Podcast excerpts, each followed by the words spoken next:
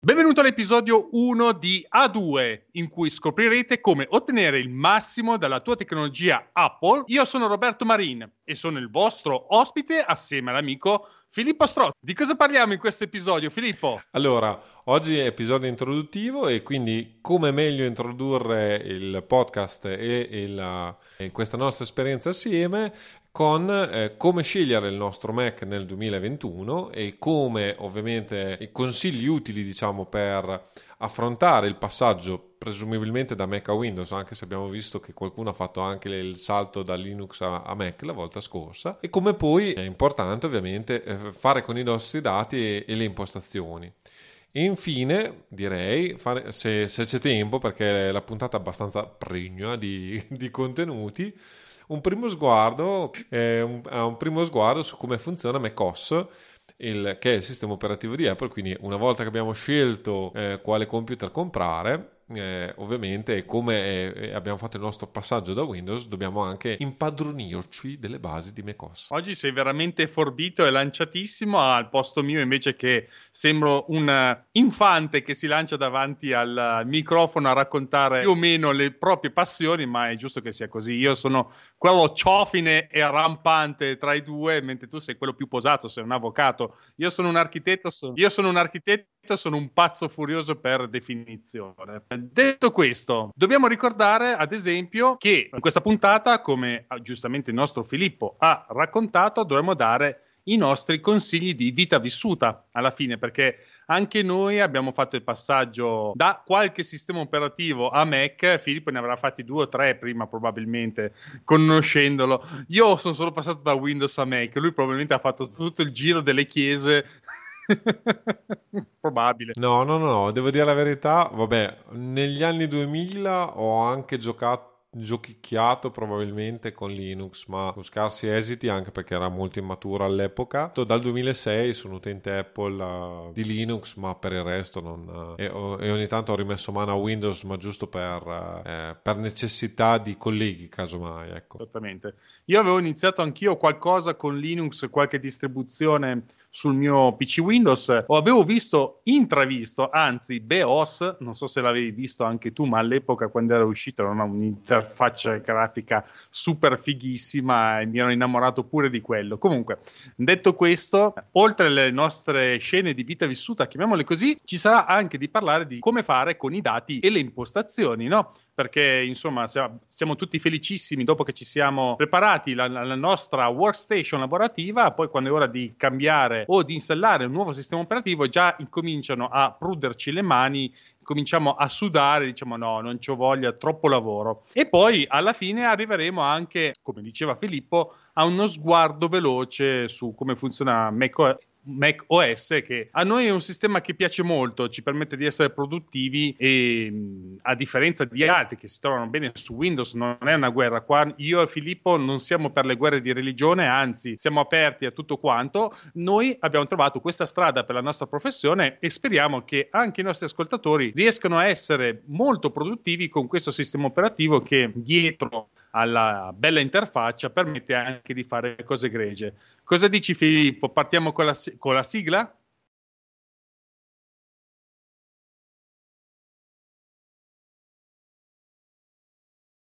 Allora, la prima notizia di questo simpatico podcast dobbiamo partire da una cosa che abbiamo letto in rete che il Mac è cresciuto del 49% nel quarto trimestre del 2020, superando tutti i principali marchi di PC. Questa è una notizia molto interessante, soprattutto per quanto riguarda noi professionisti. Tu hai letto l'articolo, ti sei fatto un'idea, cosa ne pensi di questa crescita esponenziale quasi, insomma, del Mac? Ma allora, eh, il discorso di fondo, secondo me, da, dalla mia esperienza personale, è che effettivamente c'è stato e c'è tuttora eh, un notevole aumento dell'interesse soprattutto con, con, i chip M1. Sicuramente poi eh, c'è stata una, nel corso della pandemia diciamo eh, una necessità di, di, attrezzarsi con computer e secondo me alla fine eh, i computer Apple sono quelli che inizialmente hanno venduto di meno nel senso che erano quelli più costosi ma eh, a fronte di, una, di, un perdurare della necessità diciamo di, di lavorare nel cosiddetto smart working forse probabilmente molti utenti hanno, hanno avuto mh, esigenze un po' più complete ed effettivamente i portatili Apple, perché immagino che la maggior parte, almeno da quello che mi ricordo io, tendenzialmente il grosso del, delle vendite dei, dei, Mac è un portatile. Eh, credo secondo me il 50% sono portatili e poi tutto il resto sono gli altri. Credo che a questo punto questo abbia inciso sulla... Uh, ovviamente sul, sulle vendite, eh, anche perché effettivamente Apple sta facendo delle cose interessanti, è innegabile. Ecco. Credo che anche grande parte del merito derivi di, da iPhone e iPad. Insomma, l'iPhone, come sapete, praticamente sostiene Apple grazie alle vendite stellari che fa di questo smartphone, ma c'è anche l'iPad che è molto apprezzato in molti ambienti. Quindi penso che mh, possa essere stato utilizzato come testa di ponte per arrivare al Mac. Eh, penso proprio che sia così perché comunque, eh, soprattutto nell'ultima veste grafica che ha avuto Mac OS con Big Sur, lo vediamo molto simile a quello che succede suo fratello minore o maggiore, dipende da come la guardi, iOS e quindi credo che sia trainato anche in parte da questo successo planetario dell'iPhone. Insomma, molti si trovano a utilizzare questo device che bisogna essere sinceri nel momento che lo utilizzi da solo sì è un gran ottimo cellulare ma è metà dell'esperienza l'altra metà la fa l'ecosistema Apple, quindi bisogna utilizzare il computer Apple per riuscire a capire quant'è integrata la situazione tra un device e il proprio computer. Dal punto di vista della produttività, questo ovviamente è molto utile. Non devo incominciare a pensare a come trasferire i dati. E ad esempio, faccio un esempio stupido: se io utilizzo mh, una qualsiasi applicazione di messaggistica, che può essere Telegram, come messaggi di Apple, io posso passare dal Mac al, all'iPhone senza grossi problemi. Stessa cosa per quanto riguarda le mail l'inizio da una parte la finisco da un'altra. Ho bisogno di fotografie, me le trovo già tutte sincronizzate. C'è la possibilità di avere iCloud, che è sistema di, eh, diciamo, um, di dati nella nuvola che possono essere sfruttati da tutti i device e quindi la possibilità di utilizzare, questa, uh, eco- di, di utilizzare questo ecosistema indubbiamente dal punto di vista professionale eh, aiuta indubbiamente. Vi troverete sicuramente a, rip- a, recuperare un sacco di minuti al giorno grazie a queste possibilità che mano a mano che ci seguirete e capirete come funziona la questione e come potete sfruttarla per i vostri lavori, converrete con noi che questo è anche parte del successo di Apple in questo periodo. Sicuramente l'ecosistema ha i suoi svantaggi ovviamente, ma ha anche dei grossi, grossi vantaggi. Esattamente, parliamo di gabbia dorata, ne parlano tutti di gabbia dorata, cioè nel momento in cui sei all'interno di questo ecosistema, sei però all'interno di una gabbia dorata perché è stata laminata d'oro da parte di Apple, dove uno si sta bene, ci si trova bene e viene, diciamo, coccolato, ma se cerchi di uscire da questa gabbia ti trovi veramente in un grosso problema perché spesso e volentieri nel momento in cui ci sei, quando cerchi di uscire hai delle difficoltà sì, sì. perché funziona tutto bene. Sì, infatti ci sono anche episodi di persone che hanno, que- hanno, i nostri stessi software e device e non gli funziona per esempio la sincronizzazione. Oh, ragazzi, capita anche nelle migliori famiglie, però tendenzialmente nella larga parte degli utilizzi è molto utile questa gabbia dorata, diciamo. Benissimo, allora adesso ti faccio una prima domanda anche perché così cerchiamo di raccontare un po' le nostre storie. Quindi tu quando, eh, quando sei passato a Mac, così vediamo un po' il tuo trascorso. Allora, parliamo di vita vissuta. Dunque, nel lontano 2008, quindi ormai 12 anni fa, nell'età normale, nel senso nel trascorrere del tempo normale non sono tanti anni, però quando guardi queste cose dal punto di vista informatico si parla di ere geologiche, nel senso all'epoca c'era il Core 2 Duo, insomma, eh, sembra veramente un migliaio di anni fa e invece no, era solo il 2008 e mi accingevo a farmi una bella passeggiata. Per l'epoca era la FNAC poi a Torino ha chiuso tra altre cose e mentre passeggiavo sono andato allo stand Apple che campeggiava lì appena all'interno della FNAC. Io avevo un piccolo trascorso precedente mm, all'epoca dell'università perché ero rimasto molto affascinato dai Mac. All'epoca era il tempo del Mac, quello colorato, quello, eh, l'iMac colorato, quello che aveva fatto Johnny Hive, che aveva fatto veramente girare tutti quanti la testa perché c'era questo policarbonato colorato rispetto al grigiume che c'era in giro per eh, gli uffici e ehm, nell'informatica questo colpo di colore aveva veramente dato una, un refresh alla situazione e c'era anche in uh, un laboratorio a parte nella facoltà di architettura c'erano questi computer, io li guardavo veramente affascinato perché erano bellissimi, funzionavano benissimo, solo che c'era un leggerissimo piccolo problema. All'epoca andava per la maggiore AutoCAD, come sapete in Italia siamo passati dal disegno a mano al disegno digitale proprio nel, nel mezzo del cammin della mia facoltà era intorno agli anni 2000 conseguentemente non c'era AutoCAD quindi io non lo potevo utilizzare per lavorarci neanche in facoltà. E di conseguenza li vedevo come cose molto belle. Ogni tanto ci, us- ci usavo Photoshop ma al di là di quello, per me l'esperienza era chiusa. Però quel lontano 2008 sono andato da questo eh, personaggio che stava presentando, facendo una sua piccola presentazione di come funzionava i Mac e ovviamente io continuavo a sbavare anche gli ho chiesto ma ho sentito parlare che molto probabilmente tra due o tre anni arriverà AutoCAD sul Mac. Lui mi ha confermato che in effetti da lì a due anni ci sarebbe stato l'AutoCAD sul Mac e poi mi ha candidamente detto ma perché non puoi utilizzare Windows con Botcamp io lo guardo e faccio perché si può mettere un sistema operativo parallelo? Fa eh certo, così puoi utilizzare Windows e AutoCAD e via discorrendo. Io l'ho visto lì, un attimo di silenzio, penso che abbia visto la mia faccia un po' inebetita, ho detto grazie per l'informazione, mi sono girato e sono andato a comprare l'iMac. Subito era un iMac. Ah, quindi l'hai comprato subito?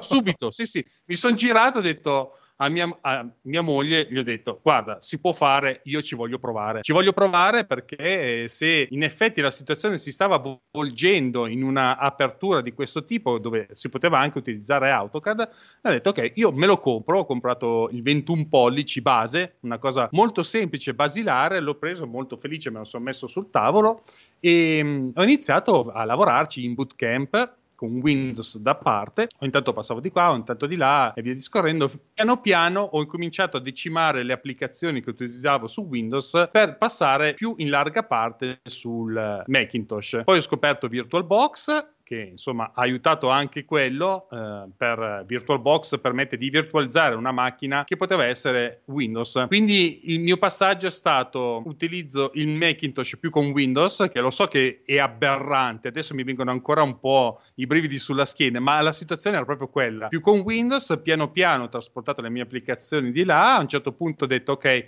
Windows la utilizzo per due applicazioni, utilizzo VirtualBox e poi alla fine nel corso degli anni ho scoperto che c'era l'SSD, questa grandissima innovazione che avevano buttato dentro al MacBook Air 2010 13 pollici dove vedevi questo MacBook Air che viaggiava come una faina nonostante avesse meno gigahertz del mio iMac. Allora, subito dorato la situazione, ho detto: Bene, questo è l'ultimo iMac nuovo che compro, lo metto in vendita e ho iniziato la mia carriera di compratore seriale di Mac usati. E proprio iniziata lì, mi sono comprato un MacBook Air 13 pollici 2010 col mio SSD e Dio mio se viaggiava come una scheggia. C'erano alcuni miei eh, colleghi che mi guardavano arrivare arrivare con sto portatile dicevo ma come fa ad andare così veloce? Me lo puoi spiegare? Ho detto eh ragazzi miei SSD tutto lì la questione. Gli altri erano lì che macinavano con l'hard disk allo stato meccanico che è lentissimo e quindi fa- fungeva da collo di bottiglia per tutto questo hardware.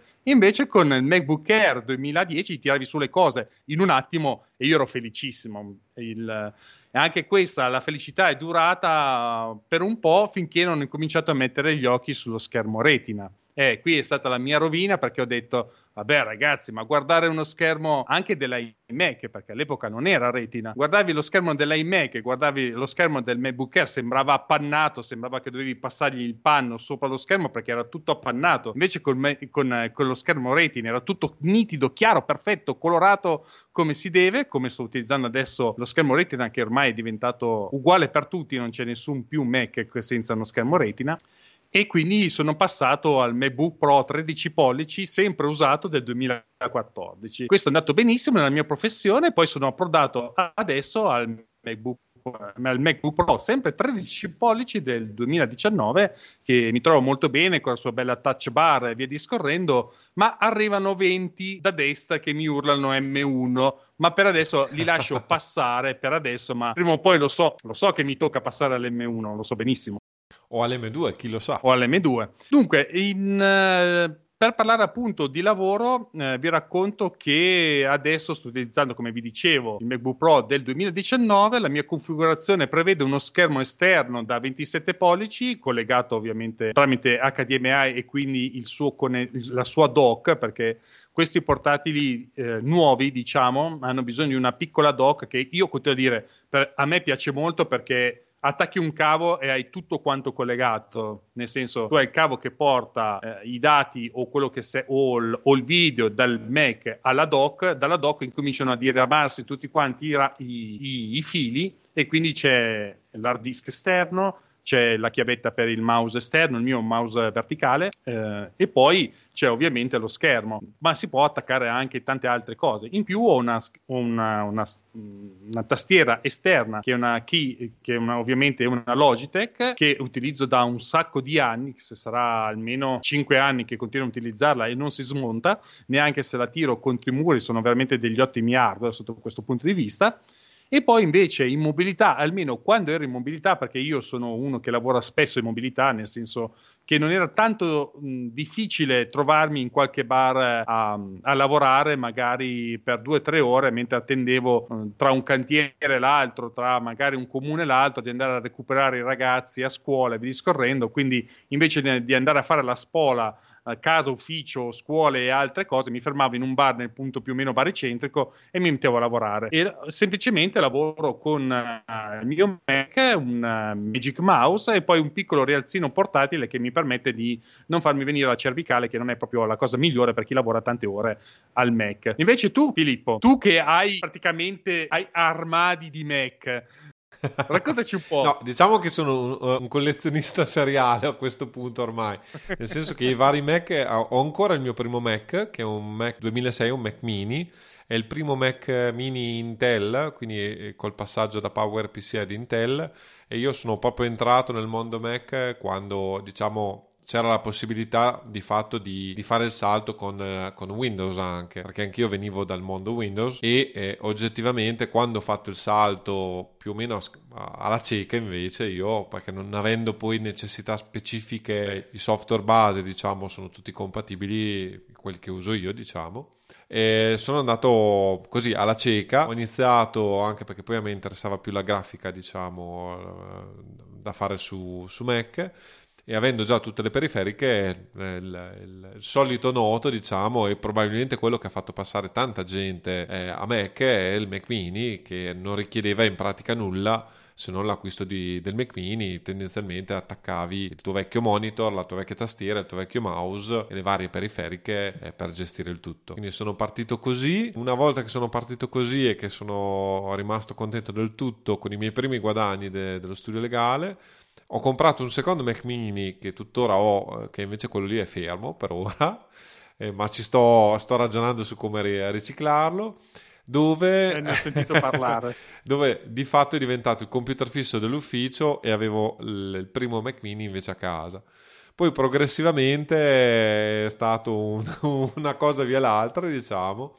Nel 2009 ho preso il mio primo MacBook Pro eh, portatile per tutta una serie di motivi ho avuto vari di, di servizi con la Telecom e avere la possibilità di spostarmi comodamente casa ufficio con, con il portatile era diventato qualcosa di interessante. Aiuta. Esatto. E poi da lì, nella sostanza, sono un uomo invece da, da fisso, devo dirlo per cui sono eh, l'ufficio nel mentre stava iniziando a muoversi bene, quindi credo, adesso quello non me lo ricordo perché, no, dal 2011, dal 2011-2012 sono, ho avuto prima il, l'iMac 27 eh, pollici, no scusami, allora ho avuto nel 2008 per casa ho, il, ho comprato il, l'iMac 24 pollici che era il, il, vecchio primo iMac a grande schermo, diciamo. E mm. a quel punto lì, quando mi sono abituato ad avere lo schermo grande, sono tornato in ufficio alla fine, ho, sono passato all'iMac invece 21 pollici. E nell'ultimo periodo, perché non, non sto a raccontare tutte le varie peripezie hardware eh, di Filippo, attualmente la mia configurazione è iMac 27 pollici in ufficio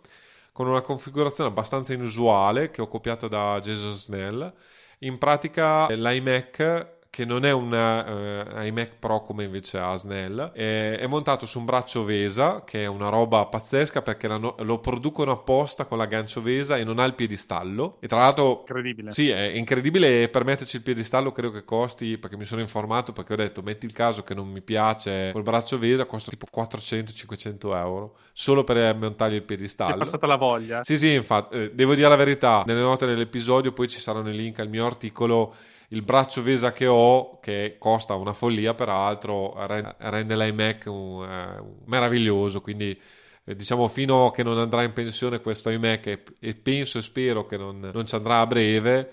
Eh, avere un iMac montato su un braccio Vesa è una roba clamorosa perché ti permette di muoverlo eh, in qualsiasi maniera, addirittura lo puoi usare in, in piedi teoricamente. Adesso non, non, ho lo standing desk, quindi non lo uso, però eh, ti permette veramente di, di avere una, una, comodità, un'ergonomia che altrimenti non avresti in nessuna maniera con un, un iMac, diciamo, proprio per questo motivo. A casa invece recentissimamente, durante la pandemia, mi sono dotato invece di un MacBook Pro 16 pollici, a fine 2019, diciamo, è un ricondizionato, quindi ti sto iniziando a seguire. E eh, nel tempo non ce l'ho fatta però eh, avere un 27 pollici è troppo comodo. Poi io scrivo davanti al computer sì, quindi eh, avere la possibilità di avere per esempio due documenti quello dove scrivo e il documento che casomai mi serve come riferimento a lato è troppo comodo e alla fine devo dire la verità avere 27 pollici anche se solo un monitor a casa e un 27 pollici come iMac in ufficio eh, mi permette di lavorare in maniera molto,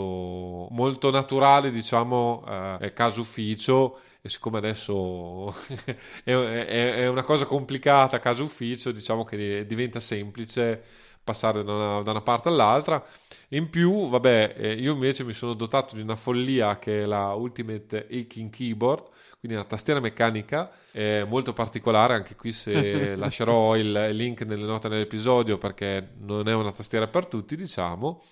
La cosa carina è che addirittura è che non ho ancora utilizzato al 100% perché richiede di imparare a scrivere in maniera diversa, ma è ultra ergonomica per cui la, la tastiera si spezza a metà e eh, puoi dividere eh, sostanzialmente le mani, tenerle divise e quindi avere maggiore ergonomia e così via. Molto molto carina, costato una follia, ma lasciamo stare. E da ultimo, perché io sono invece un, un, credente, Magic Trackpad tutta la vita, io non credo di aver mai avuto, da quando ho preso il Magic, primo Magic Trackpad, eh, un, un, mouse eh, e uso il Magic Trackpad 2 che fa come la tastiera avanti e indietro dall'ufficio, cioè me le porto nello zaino e sono i miei accessori indispensabili per, per lavorare. Ho provato a usare anch'io il Magic Trackpad trackpad è fantastico, è veramente incredibile da utilizzare, solo che per, la, per, il CAD veramente non si riesce. Ho provato in tutti i modi, ma... Ah no, quello, quello sì. Quello non è possibile utilizzare. Sì, il Magic Trackpad, vabbè, se ovviamente hai un portatile Apple, di fatto è la stessa cosa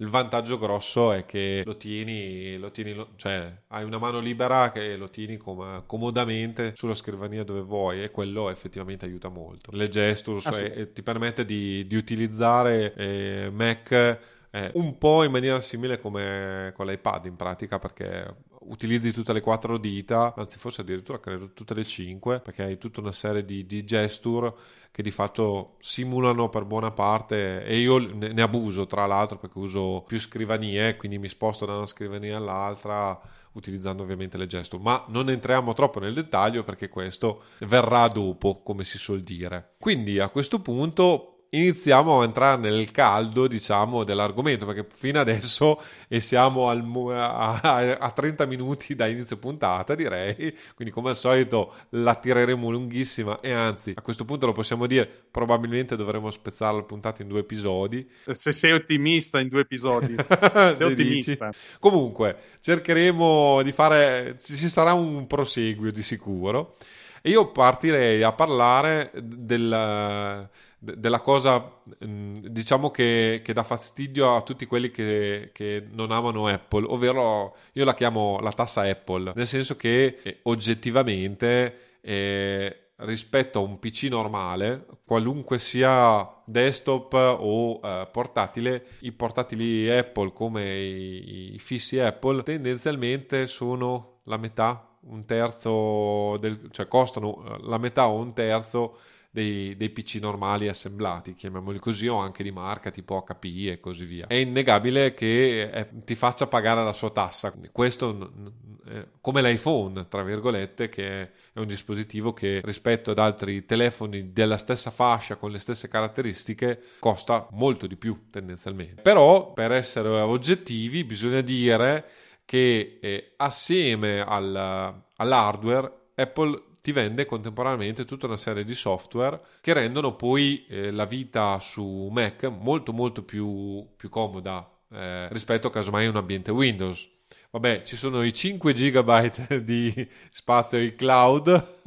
Vuoi commentare? Vergognosi. Vergognosi adesso, effettivamente. Ma lo commento io come una vergogna perché 5 GB di spazio di iCloud fa veramente ridere. Perché eh, se voi immaginate che per un qualsiasi device di Apple eh, parte da 128 GB ormai, conseguentemente eh, fare un backup solo di quello già ti porta via tre quarti a stare proprio veramente stretti, stretti, stretti perché non hai ancora fatto le fotografie. Poi quando inizi a fare le fotografie e cominci a fare filmati, ah, boh, finita. non è possibile. Voi immaginate che ne avete un singolo utente, magari ha come Filippo ne ha 700 di dispositivi Apple, oppure come me che ha soltanto un iPad, un iPhone e un Mac, e boh, lo spazio è finito praticamente l'altro ieri. Diciamo che eh, ti vogliono far vedere come funziona il cloud alla fine, perché eh, sì. c'è poco da fare.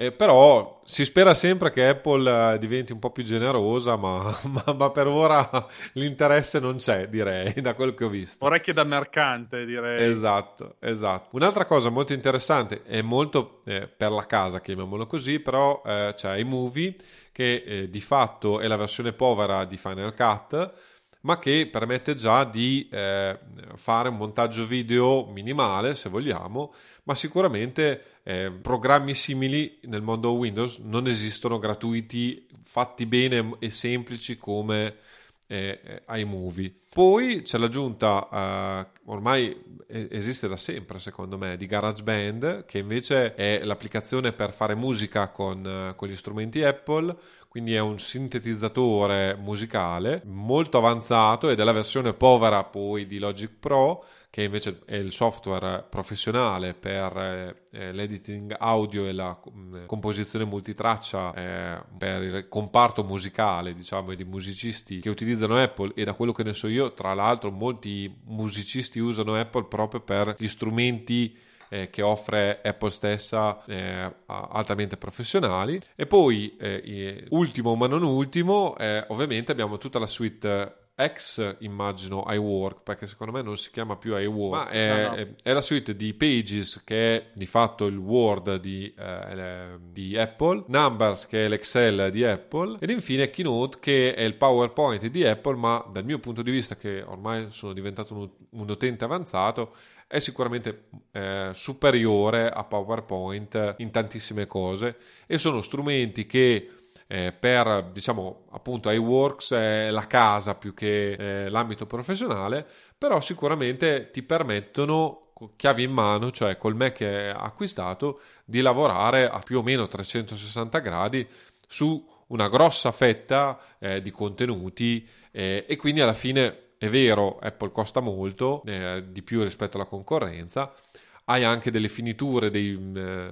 ormai tutti i portatili Apple sono, eh, eh, sono, copiati sostanzialmente a livello di design da, dalla concorrenza, il case in alluminio e così via, lo rende trasportabile, leggero, piacevole alla vista e così via e praticamente esistono un, una quantità infinita di cloni, chiamiamoli così, dei Mac, eh, nei MacBook. Per cui sicuramente eh, questo è, eh, è per fare giustizia, chiamiamola così. Adesso direi che però, Roberto, tu che ne sai, come si suol dire, parliamo dell'elefante nella stanza, ovvero l'arrivo di questo, di questo nuovo SOC, di, quindi questo nuovo processore, l'M1, che effettivamente anche solo guardando su YouTube, ma guardando in giro, se ne parla un po' ovunque. Eh, adesso forse l'hype sta un po' scendendo, ma vedo il mio collega, fa, faccio una piccola inciso, il mio collega eh, è andato oggi a cercare di comprare un, uh, un nuovo Mac, sostanzialmente, il MacBook Air M1 appunto, e ovviamente è introvabile e eh, comunque nel, in, nell'unico Apple retailer di, di Reggio Emilia e l'ha dovuto ordinare. Adesso dovrebbe arrivare la settimana prossima quindi non è che eh, siamo però gli raccontavano appunto che fino alla settimana scorsa in pratica non era, non era, c'era la lista d'attesa e non riuscivano a evadere tutti gli ordini che, che ricevevano. Quindi sicuramente c'è stato in questi ultimi due o tre mesi da quando è stato lanciato c'è stata un bel, una, una, bella vendita, ovviamente lo scopriremo solo tra, tra quattro mesi se, se, ci sono stati notevoli aumenti del fatturato Apple, però sicuramente eh, c'è molto interesse, quindi a te la parola che sei eh, che hai fatto molti ragionamenti su questi nuovi Mac. ah sì, io sono molto sul pezzo perché attendevo da molto il passaggio di Apple ai SOC ARM, che sono praticamente i chip che alla fine equipaggino iPhone e iPad e quindi ero lì che li aspettavo alla porta perché era questione solo di tempo. Io continuavo a sfregarmi le mani, le avevo quasi finite a, di, a forza di sfregarle. E finalmente è arrivato il momento. Faccio un piccolo però passo indietro per ricordare però che, ad esempio, come diceva il buon Filippo, eh, iMovie, GarageBand e la suite iWork, ex iWork, chiamiamola così, sono comunque disponibili anche per iPhone e iPad. Di conseguenza, voi potete essere liberi di iniziare un documento Pages Office sul Mac e poi continuarlo sull'iPad e poi se volete iniziare a montare un video lo fate su iPad e poi tornate indietro sul Mac e fate il, il video con iPhone e via discorrendo. Quindi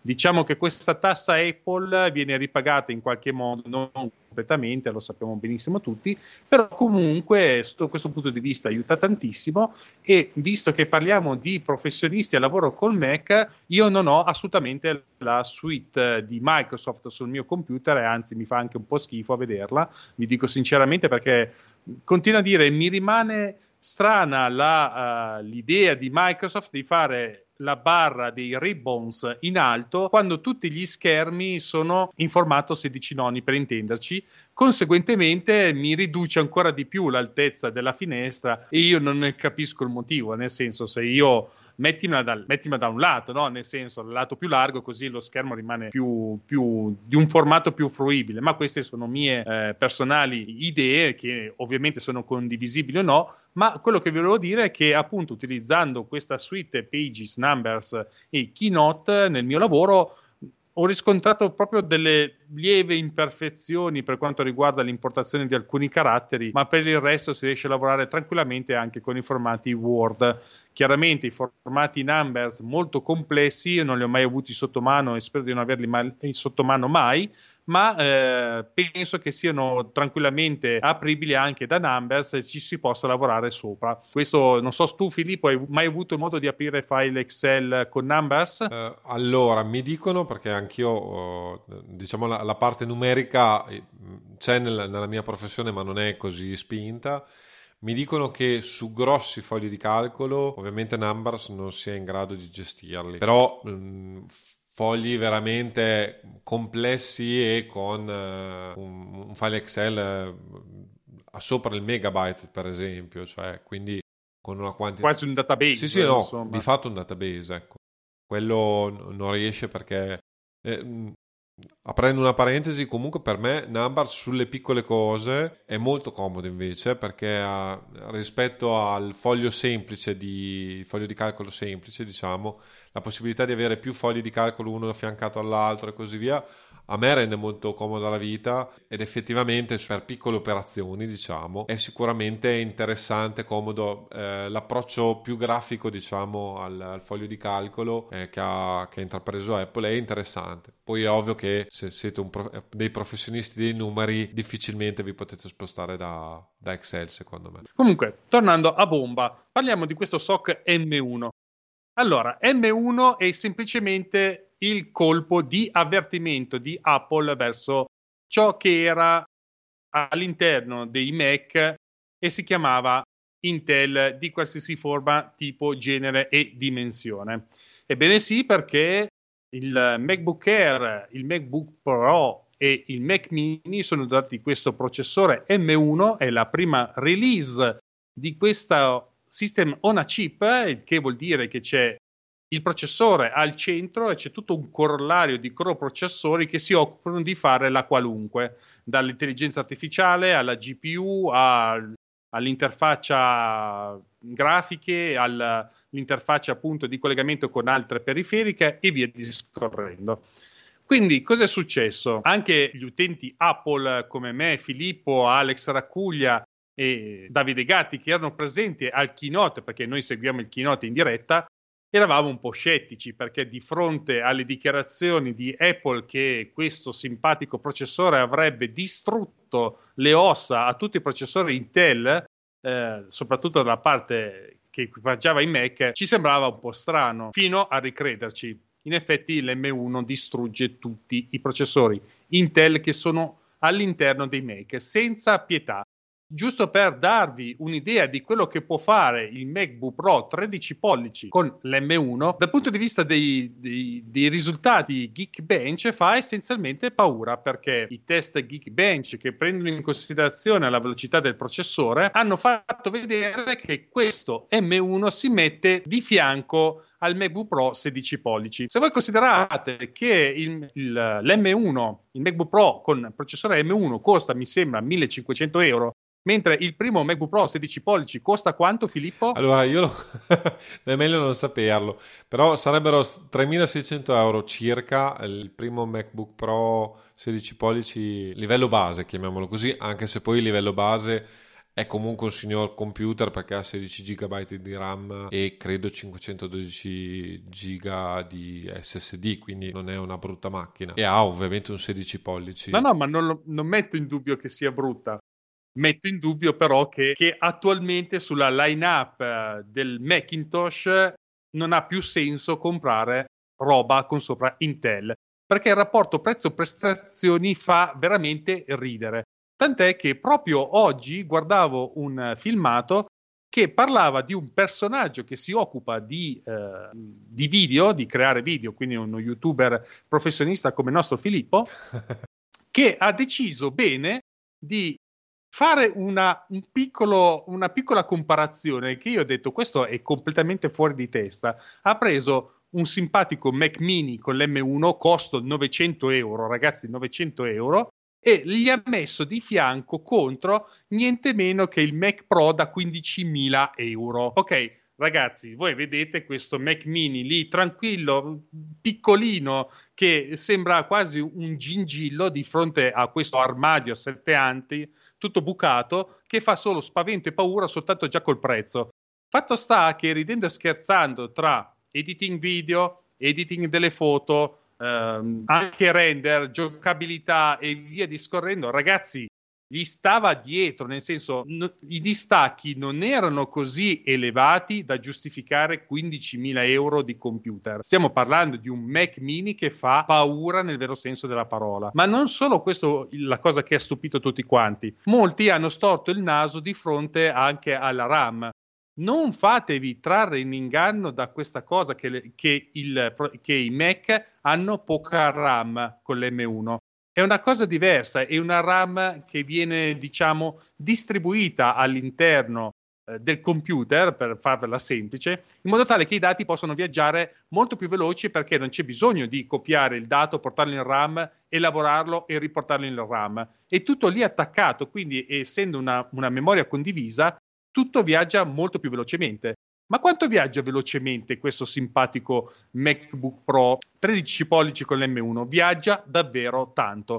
Tant'è che in, da questo punto di vista i MacBook Pro 16 pollici incominciano a diventare quasi dei pezzi di ferro. Ve lo dico sinceramente perché anche dal punto di vista della GPU è stata una scoperta. La GPU che c'è all'interno del, dell'M1 è una GPU integrata e dovrebbe essere, se non ricordo male, un 8 core questa GPU integrata ha, è andata a battere il tempo al, dal punto di vista delle prestazioni al MacBook Pro 16 polli con la scheda grafica discreta. Quindi capite bene che la situazione adesso è questa. Chi compra Intel adesso su Mac deve essere veramente convinto, deve avere delle ragioni fondamentali, le ragioni fondamentali dove si potrebbero nascondere si potrebbero nascondere in una incompatibilità del software. Questa è una cosa molto eh, chiara e soprattutto deve essere la prima cosa da chiedersi quando si passa al Mac. Le applicazioni che utilizzo funzioneranno sul Mac? Questa è la prima cosa che mi sono chiesto anch'io. Come avevo spiegato all'inizio, qualche mezz'ora fa, perché ormai siamo già a 45 passa minuti di, di ciaccolata tra di noi. Comunque vi dicevo, qualche tempo fa vi ho raccontato che anch'io mi sono posto il problema perché non girava AutoCAD sul Mac e per me all'epoca era un software fondamentale. Utilizzare quello nella mia professione di architetto per me era fondamentale e non avevo intenz- nessuna intenzione di passare ad altri software anche perché avevo paura della incompatibilità del formato DVG che poteva non essere letto bene. Comunque, la prima cosa da fare quando passate a un Mac, indipendentemente se è un Intel o un M1, è la prima cosa da chiedersi appunto i tipi di software che utilizzate. Vi fate un bel giro in rete, cercate di capire come funzionano, considerate che la larga parte delle applicazioni professionali che si utilizzano girano su Mac, a parte alcune molto di nicchia, ma sono di nicchia ma vengono utilizzate. Dal mio punto di vista personale posso dire per esempio che c'è scarsità di applicazioni per la certificazione energetica, le leggi 10 degli edifici.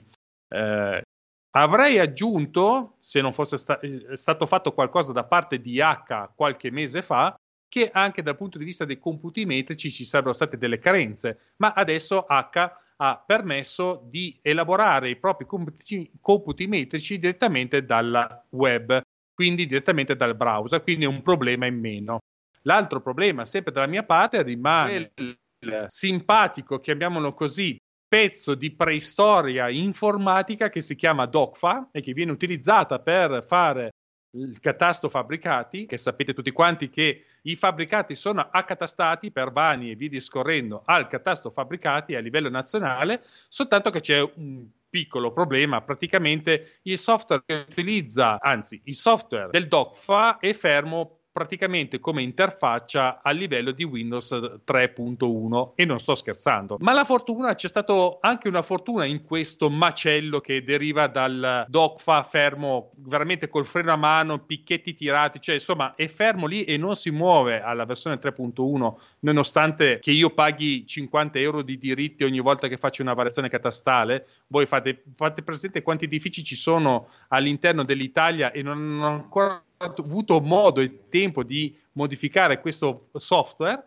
ma queste qui continuo a dire sono idee mie e lasciamo perdere, non è il momento di parlarne, ma la fortuna di questo software fatto veramente con i piedi è la possibilità di riuscire a utilizzare macchine come macchine software come Wine, che grazie a Davide Gatti che ci è venuto in soccorso, ci ha liberato anche da questa rottura di scatole che utilizzare Windows su Mac per riuscire a utilizzare il DOCFA sul Mac. Adesso è possibile, grazie a una guida che ho messo anche sul mio blog, che è una guida che abbiamo stilato io e Davide Gatti in uh, compagnia, per riuscire a far funzionare il DOFA senza bisogno di utilizzare Windows. Questo cosa vuol dire? Che con Wine, a, a fronte di 2 giga di, diciamo, di, um, di, eseguibile, chiamiamolo così, è molto meglio dei 14, 15, 20, 25 giga di Windows eh, soltanto per far girare il DOFA. E già questo è una cosa positiva e quindi capite bene che nel momento in cui utilizzate un Mac come il mio che ha 128 GB di memoria sul SSD,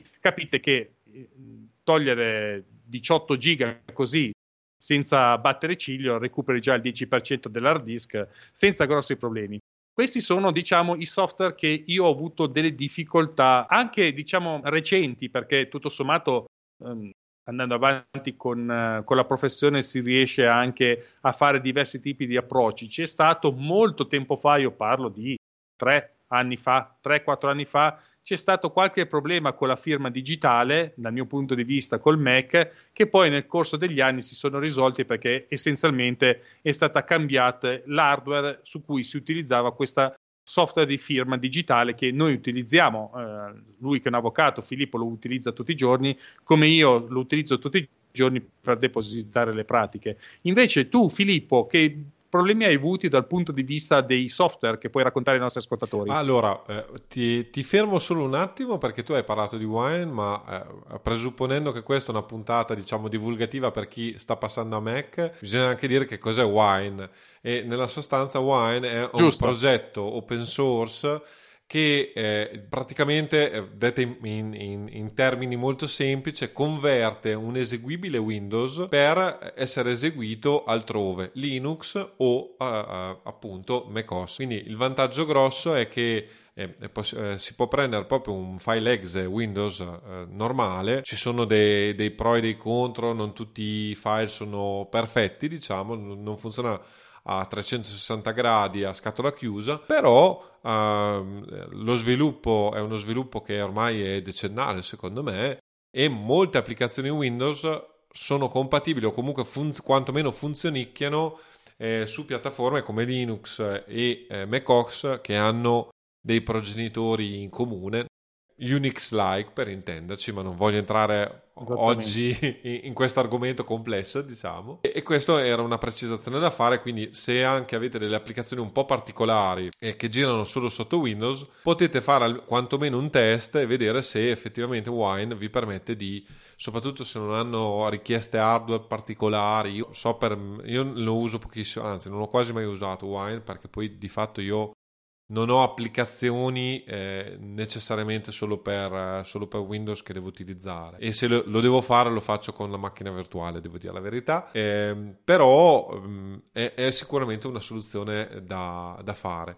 Io da sempre appunto sono andato di macchina virtuale, cioè uno, la tranquillità che mi ha dato il passaggio ad Intel nella sostanza nel 2006 è che eh, io ho iniziato all'epoca con Parallels, ma dopo se c'è tempo ne parleremo in questa puntata, se no nella prossima.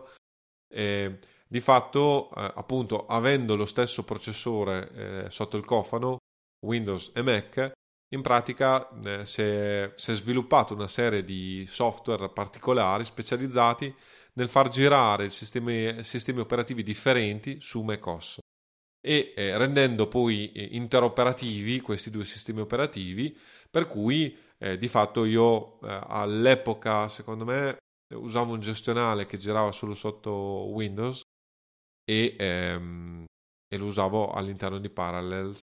Eh, adesso di fatto mh, mm, non, non ho neanche più questa esigenza, per cui devo dire la verità. Ecco, forse anch'io trascrizioni ipotecarie, quelle cose lì, ci sono software che credo viaggino solo su Windows, però eh, non lo faccio così spesso e quindi non, eh, non garantisco, diciamo. Benissimo. Quindi adesso, diciamo, risolto il problema dell'anticipazione, adesso andiamo a bomba sul mercato attuale dei Mac. Cosa potete scegliere? Beh, come vi dicevo, Intel assolutamente no, perché il rapporto prezzo e prestazioni è veramente ridicolo, nel senso che anche soltanto per prendere il MacBook, rimanendo nell'area del MacBook Pro 13 pollici, se andate a vedere la differenza tra l'M1 e, e quello Intel, passa quasi 1000 euro e con la questione che il MacBook Pro 13 pollici Intel viaggia quasi la metà dell'M1. Quindi fatevi voi i conti e fate voi le proporzioni non c'è santo che tenga. L'M1 è il futuro. Sì, anche il Mac Mini è la stessa cosa sì, praticamente, sì, ci sono quasi 1000 euro di differenza tra l'uno e l'altra e senza neanche particolari eh, migliorie o caratteristiche diverse. Ecco. Esattamente. Quindi conseguentemente vi fate due conti in tasca e vedete come anche noi eh, consigliamo l'M1, nonostante sia la prima versione, ehm, indubbiamente fa parlare di sé perché effettivamente è decisamente prestante. Questo è una cosa da dire chiaramente. L'unica cosa che bisogna però anche aggiungere è capire quale scegliere, cioè il MacBook Air, il MacBook Pro o il Mac Mini. Dunque, se fate il passaggio come ha fatto Filippo e avete già dell'hardware dietro, chiaramente il Mac mini è la risposta calzante per voi perché voi prendete questo scatolotto grigio, ve lo mettete lì sul, sul tavolo perché tra l'altro è anche carino da guardare, ci attaccate il vostro schermo esterno, tastiera e mouse che utilizzate con Windows e via che si parte. E quindi siete già operativi eh, risparmiando anche un po' di soldi perché comunque la versione base costa circa 900 euro mentre eh, il MacBook Air se non mi ricordo male intorno ai 1200 mentre arriviamo a circa 1000, quasi a 1500 euro per il MacBook Pro.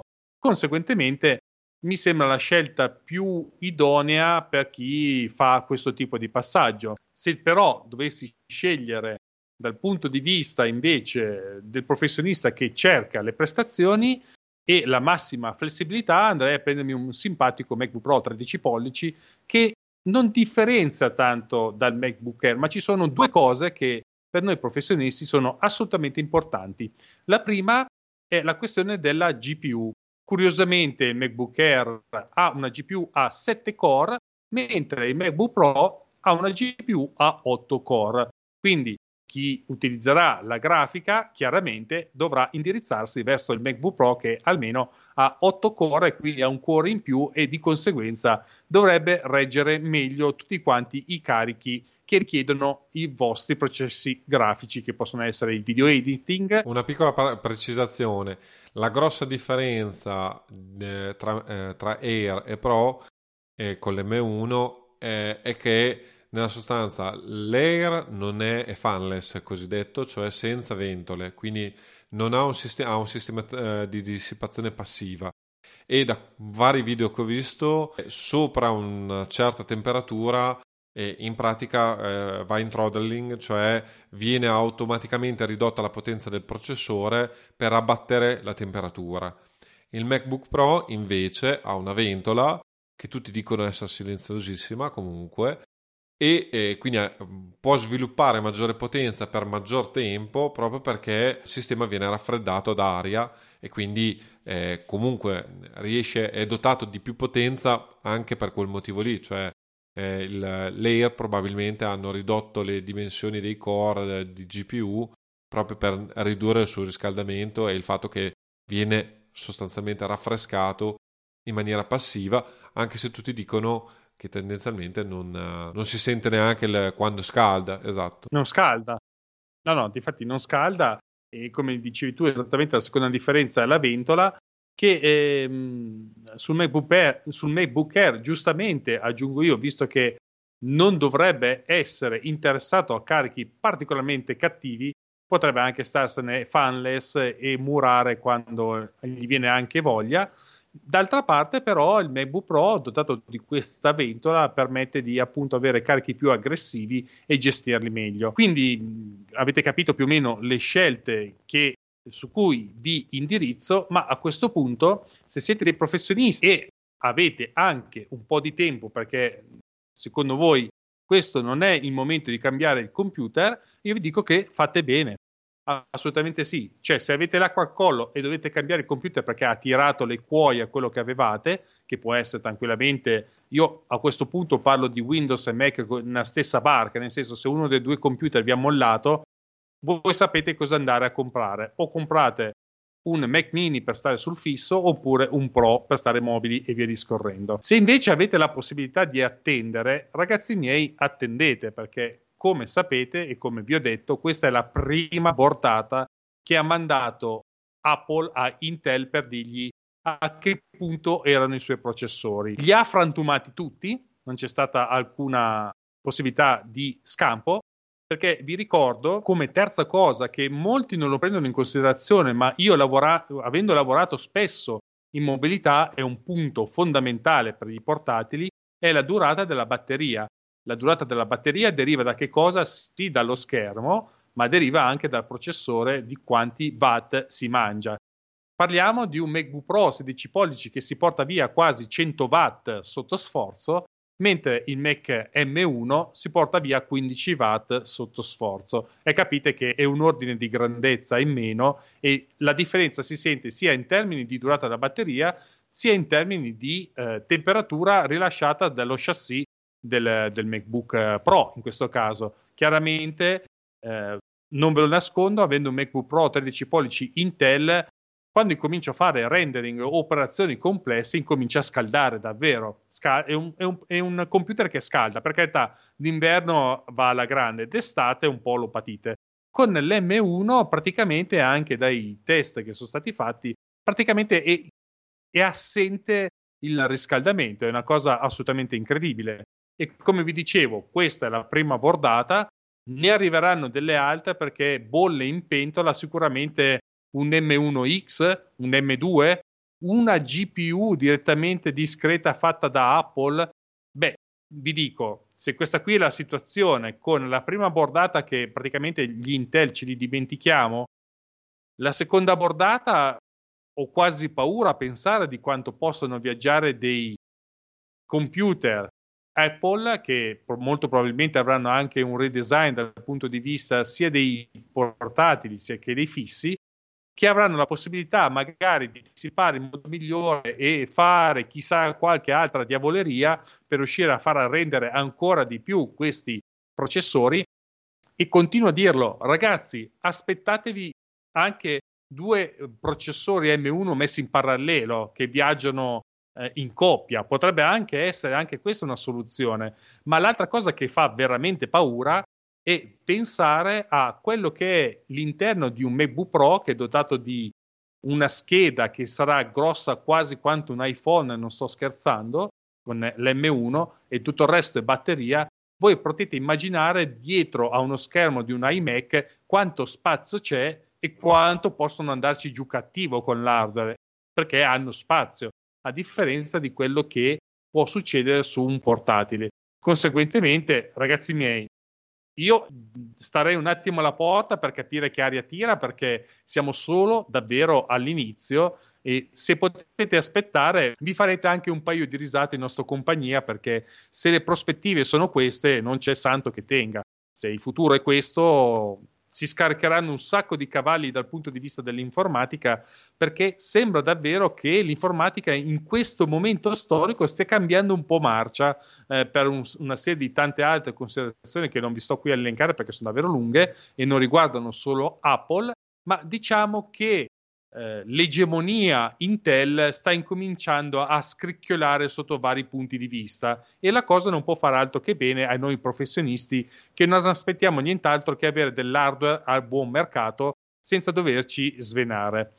A proposito di questa possibilità di non svenarsi, vi ricordo che tra le varie cose, essendo professionisti, vi rimane la possibilità, per chi vuole comprare del nuovo, la possibilità di finanziarlo o di ricorrere al leasing per chi è professionista e ha la possibilità di scaricare e via discorrendo. Insomma, le partite IVA che sono forfettari purtroppo non possono scaricare una beamata ceppa di niente e di, per, di conseguenza per chi rientra in questa uh, fetta di contribuenti partita IVA tartassati eh, vi consiglio, come ho fatto io, di ricorrere ai Mac usati. Sì, ve lo consiglio per il semplice fatto che i Mac tendenzialmente chi utilizza il Mac lo tiene come un gioiellino. Quindi è difficile che troverete qualcuno che utilizza un Mac per fermare le porte oppure lo usa per tirare via il ghiaccio dai vetri della macchina quando è inverno. Troverete dei Mac tendenzialmente sempre in ottimo stato. Basta cercarlo, lo troverete e potete trovare delle ottime occasioni, trovare anche dei prezzi decisamente abbordabili che eh, a confronto di un portatile usato Windows eh, fa veramente ridere perché i prezzi si abbattono praticamente dopo 5 giorni che l'hai acquistato e fa paura mentre col Mac ti puoi anche permettere di comprare una macchina usata di un anno a un prezzo tutto sommato più basso essendo i Mac molto più costosi lo trovate a un prezzo decisamente più basso rispetto a quello che è in vendita, perché tendenzialmente chi vende sull'usato vuole tirare su soldi per comprare la macchina che è appena uscita, tendenzialmente questo il trucchetto.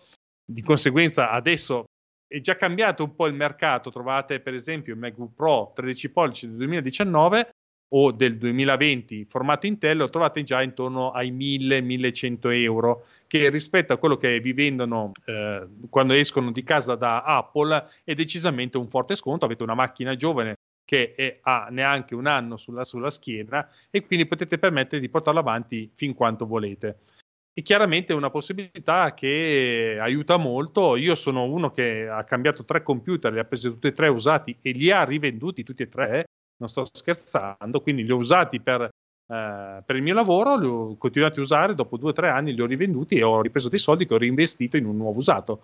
Conseguentemente mi sembra una scelta che può essere fatta appunto perché grazie alla tassa Apple, tutto sommato, ci viene in aiuto anche sotto questo punto di vista.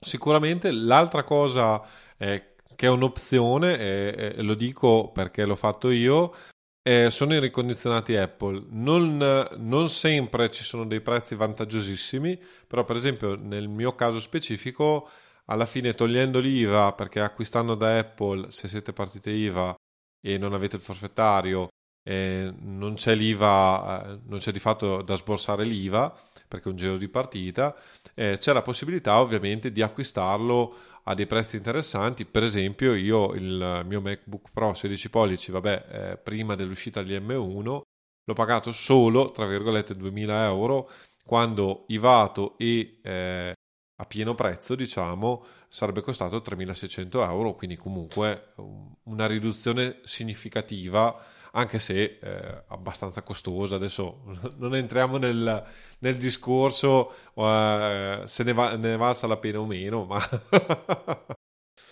eh, direi a questo punto che siamo già all'ora abbondante.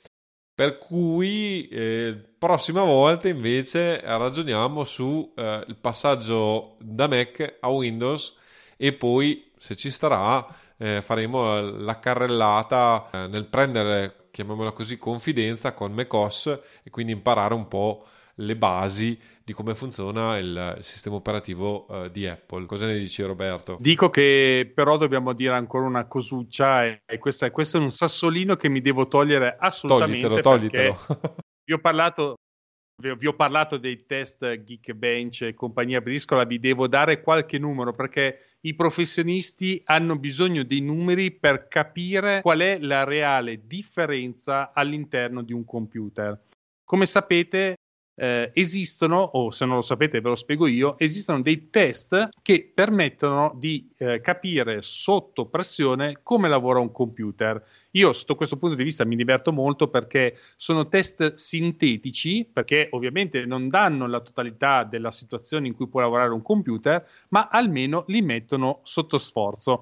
Quindi sono andato a prendermi un video sono andato a guardarmi questi simpaticoni che hanno messo di fianco un MacBook Pro 13 pollici con M1 contro un MacBook Pro 16 pollici Intel, proprio quello di cui vi parlavo all'inizio. Dunque, il test Geekbench che riguarda solo le capacità della CPU di fare conti è stato fatto in single core, cioè vuol dire semplicemente che all'interno del processore viene sfruttato solo un core per riuscire a capire come viaggia, soprattutto nelle operazioni semplici. Per operazioni semplici intendo apertura di una finestra, usare web browsing, insomma cose molto semplici che quindi non richiedono un grosso carico, ma vi danno l'indice di quanto è, come si dice in inglese, snapper eh, o snappy il, il vostro computer perché risponde in modo molto veloce. Dunque parliamo del single core del 16 pollici che arriva a 1023 punti mentre l'M1 arriva a 1726 punti e già qua incominciano a suonare le campane a morto perché vuol dire che è decisamente molto più veloce alla reazione. Difatti, tutti quelli che hanno utilizzato l'M1 hanno detto: Cacchio, questa cosa qua è veloce e risponde velocemente. Invece, quello che interessa a noi come professionisti va bene che risponda velocemente, ma noi abbiamo bisogno di vedere questo computer come lavora in test multicore per capire sotto i carichi come se la cava la CPU. Dunque, Il 16 pollici ha tirato su 5500 punti, l'M1 ne ha tirati su 7530 punti. Quindi capite che incomincia già ad allungarsi la distanza e la distanza diventa ancora più lunga nel momento in cui andiamo a vedere le temperature. È stato preso la temperatura dell'Intel sotto sforzo 16 pollici, arrivava a 90 gradi nel punto dove ci sono Uh, i tasti funzioni 90 gradi, ragazzi, lì potevate buttare la pasta. L'M1 arrivava a 45 gradi, quindi a metà, è praticamente leggermente caldo. E capite che è una bella differenza. Cioè, tu mi vuoi proprio far cambiare il computer, eh, mi stai dicendo? Certamente, te, l'ho de- te l'ho mandato prima l'idea che c'è gente che butta via il Mac Pro da 15.000 euro perché conviene un Mac mini, poi io ti do anche questi dati perché è giusto che se ne parli, bisogna rendersi conto di quello che succede. Andiamo a vedere un attimo quello che può essere un test grafico che viene fatto con, sempre con Geekbench che utilizza la GPU però con le librerie Metal. Le librerie Metal sono delle librerie grafiche che ha fatto mamma Apple per riuscire a far funzionare meglio tutta quanta la parte grafica. Dunque, 16 pollici si porta a casa 23.000 punti, mentre l'M1 21.800. E dite, eh, questa volta l'M1 è stato battuto, sì, però l'altro c'ha la scheda grafica discreta, ve lo ricordo. Quindi capite che con una integrata l'M1 va decisamente uguale diciamo, a quello che può essere una discreta che c'è su 16 pollici. Evito di parlare di quello che fa la discreta dell'Intel perché ne è uscita veramente con le ossa frantumate e proprio è un ordine, non è neanche un ordine di grandezza, è completamente fuori scala la differenza. Quindi no, l'unico modo per riuscire a capire cosa fa l'M1 è prendersela con le schede grafiche discrete, perché eh, le schede grafiche integrate le ha frantumate tutte dalla prima all'ultima.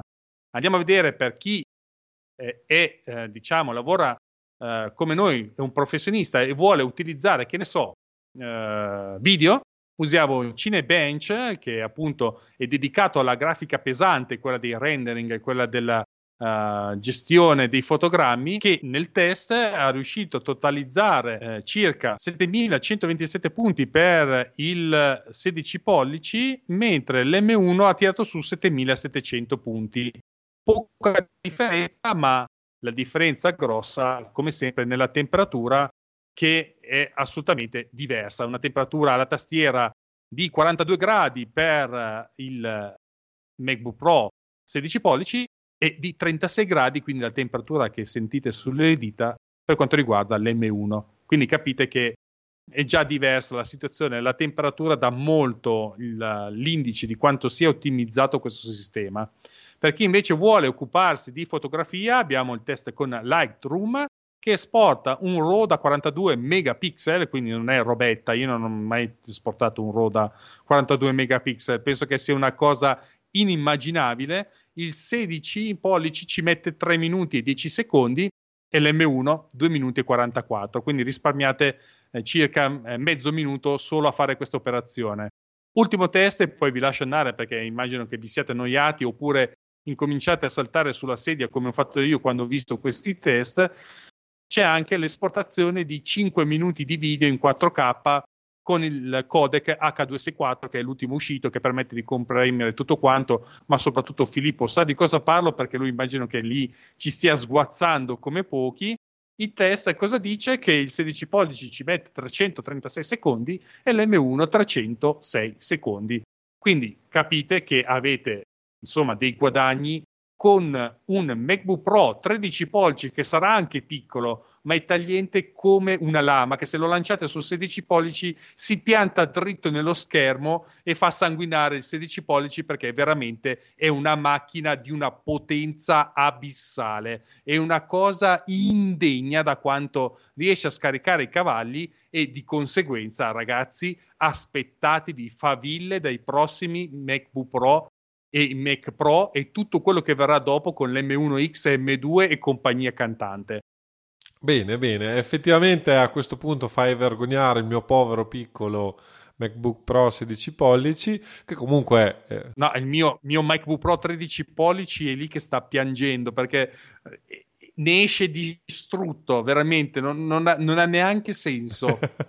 Comunque, devo dire la verità, ecco, un'altra precisazione, non vogliamo farvi acquistare a tutti i costi i nuovi M1, sicuramente se siete nel ciclo di, di sostituzione è una cosa da tenere ben sì, presente. Allora ne vale la pena. Esatto, infatti appunto io comunque mi trovo molto bene sul, sul 16 pollici, devo dire la verità, la cosa più fastidiosa, ma non lo uso quasi mai come portatile, è il fatto che questo computer scalda veramente tanto e si sente. Scalda, scalda. Abbiamo detto 90 gradi e 90 gradi sono tanti eh, su un portatile. Sì, beh, difficilmente io lo uso, cioè se lo uso per fare queste cose qui me ne vado e gli lascio fare i suoi rendering, ah, sì, per cui... Certo. Però il vero problema è che anche per operazioni meno, meno dispendiose, diciamo, tende a scaldare immotivatamente, cioè immotivatamente, motivatamente perché ovviamente è un processore, però si sente e tutto il resto. Direi a questo punto che però siamo già a un'ora e un quarto di diretta e quindi forse siamo, ci, ci, avviciniamo alle 11 di sera, per cui forse la gente ormai è, è morta, eh, per cui eh, dobbiamo chiudere e, e eh, ovviamente ci vediamo a questo punto settimana prossima alle 21.30 venerdì. con aspetta un attimo, aspetta un attimo, ti interrompo perché c'è una piccola cosa. Intanto volevo ringraziare gli spettatori che, nonostante sia tardo, son, sia tardo ora, siano aumentati e soprattutto volevo salutare il nostro simpatico Giuseppe Bruschi che come sempre si è unito a noi e non, non, smette di fare questo, ci loda anche dicendo un saluto a due grandi podcaster. Io veramente Giuseppe ti lancio un mega abbraccio eh, da, sia da parte mia che da parte di Filippo, perché queste sono le cose che, come sapete, ci permettono di andare avanti. Oltre alle parole, come diceva Filippo, avete anche altro, altra tipologia di modalità per farvi sentire il vostro calore e la vostra bontà e soprattutto aiutateci. Esatto, esatto. E a questo punto però la chiudiamo sul serio perché è, è, è, ora, è ora, di andare a letto. Ehm, e, e, e ovviamente ci vediamo uh, venerdì prossimo. Parleremo sempre di come passare a Mac da Windows e se ci starà, perché ho visto, ho visto i punti che abbiamo trattato solo oggi, eh, non è detto che ci stiano, però cercheremo anche di approfondire e darvi un po' le, le per chi appunto è passato a Mac, di darvi un'infarinatura generale e di darvi quelle due o tre dritte, secondo me, che sono necessarie per una, una migrazione eh, sulla nuova piattaforma il più proficua possibile. Esattamente. Vi diciamo cercheremo di accompagnarvi in questo passaggio epocale perché chi passa da Windows a Mac è un passaggio epocale, almeno c'è qualcuno che magari non si troverà bene perché io quello che consiglio è fatevi prima un, un, paio di prove prima di passare completamente, avete 15 giorni, alcuni utenti sul canale Snap di Telegram hanno riportato la loro esperienza, hanno potuto provare il portatile, l'hanno dovuto riconsegnare perché eh, c'era appunto un problema di software che non potevano utilizzare in ambiente Mac e però hanno potuto provarlo sul campo direttamente sulla propria scrivania, hanno 15 giorni di tempo, lo provi, se non ti piace, non ti trovi bene, non c'è software, lo prendi, lo riporti indietro, ti ridanno i soldi senza problemi. Quindi eh, noi vi aiuteremo nel caso in cui invece vogliate, vi troviate bene e volete usare il Mac nella professione, perché lo ricordo, si può utilizzare il Mac nelle nostre professioni. Dovete solo provarci, non fermatevi a incompatibilità presunte, a problemi di varia natura. Insomma, è un passaggio che molto probabilmente per chi apprezzerà aiuterà davvero tanto nella vita. Esatto, a questo punto direi che possiamo chiudere. Eh, no, non voglio sembrare quello che taglia via tutto, però dobbiamo, dobbiamo stringere, come si suol dire. E buona serata a tutti, ci vediamo appunto venerdì prossimo. Alla prossima, ragazzi.